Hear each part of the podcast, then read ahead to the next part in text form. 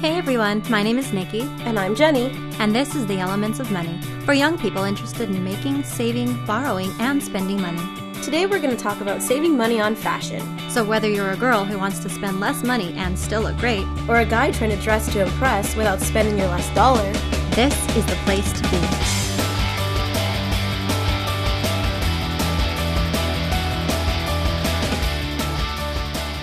If you really think about it, people our age spend a lot of money on clothes.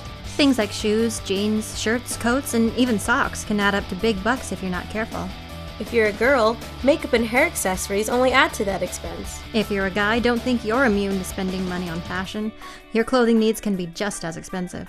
Pretty much all young people are faced with rising costs. And in today's economy, it may seem like it's getting tougher and tougher to dress well. But we're here to tell you that you can feel good about yourself without having a rock star budget. You don't have to spend every last penny on clothes. Totally. You just have to be smart when it comes to your fashion sense. Here's how to do it. First, before you step foot in the store, check out what you already have. Definitely. Organize your closet and drawers. A good way of doing this is to organize your clothes in three piles. The first pile can be called clothes to keep. These are things that still fit and meet your fashion needs. Another pile can be called clothes to throw away. If you find clothes that are damaged or stained, turn them into rags or toss them in the trash. You should also have a pile called clothes to give. These are things that are in good shape, but they don't fit or match your fashion sense. You can either give these away to charity, or sell them to a thrift store, or put them for sale online. You know, Nikki, you can also swap your clothes with a friend, you know, a best friend. Mm-hmm. You're still trying to get your hands on my jacket, aren't you?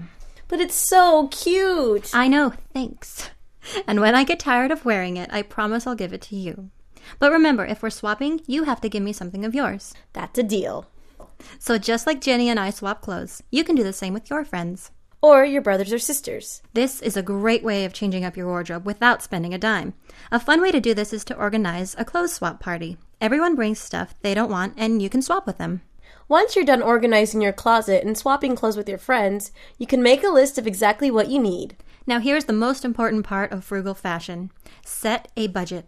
I know this doesn't sound like a lot of fun, but setting a budget will help you manage your money. The last thing you want to do is spend $200 on shoes and later realize you only have $20 left to buy a winter coat. Setting a budget is pretty easy. There are hundreds of ways to create a budget, but basically all you need to do is make a list of your income and compare it to your expenses. For instance, if you know that your parents are going to give you $100 for clothes and you have another $100 in your account, your income is $200. Then, make a list of everything you need and how much you think it'll cost. These are your expenses.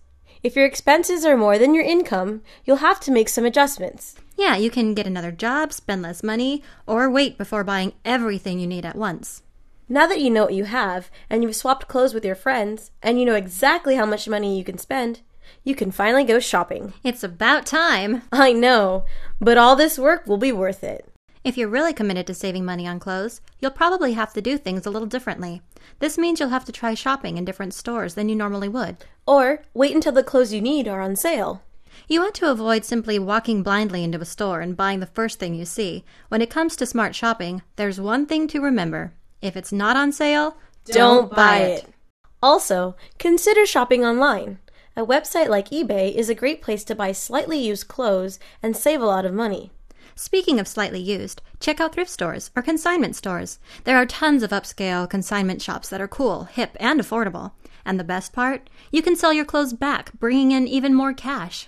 Finally, whenever you're shopping for clothes, it's important to concentrate on what you need and what you like, not your friends or people you think are popular. It's easy sometimes to give in to peer pressure, you know, spending money on something just because everyone else thinks it's cool. But really, this isn't a very good reason to buy anything. Be true to yourself and buy what you like, not what everyone else says is the in thing. And if you feel pressure to buy stuff whenever your friends are around, don't shop with them. It might be frustrating, especially if you have a rich friend who has an unlimited clothing budget. Hanging out at school is cool, but feeling pressured to spend money, especially when you don't have it, isn't a great way to spend time with your friends. That's really good advice. And that's a great place to stop.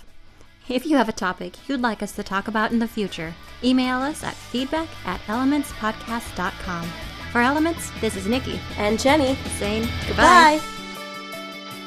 The Elements of Money podcast is designed for information only and is not intended as professional financial advice.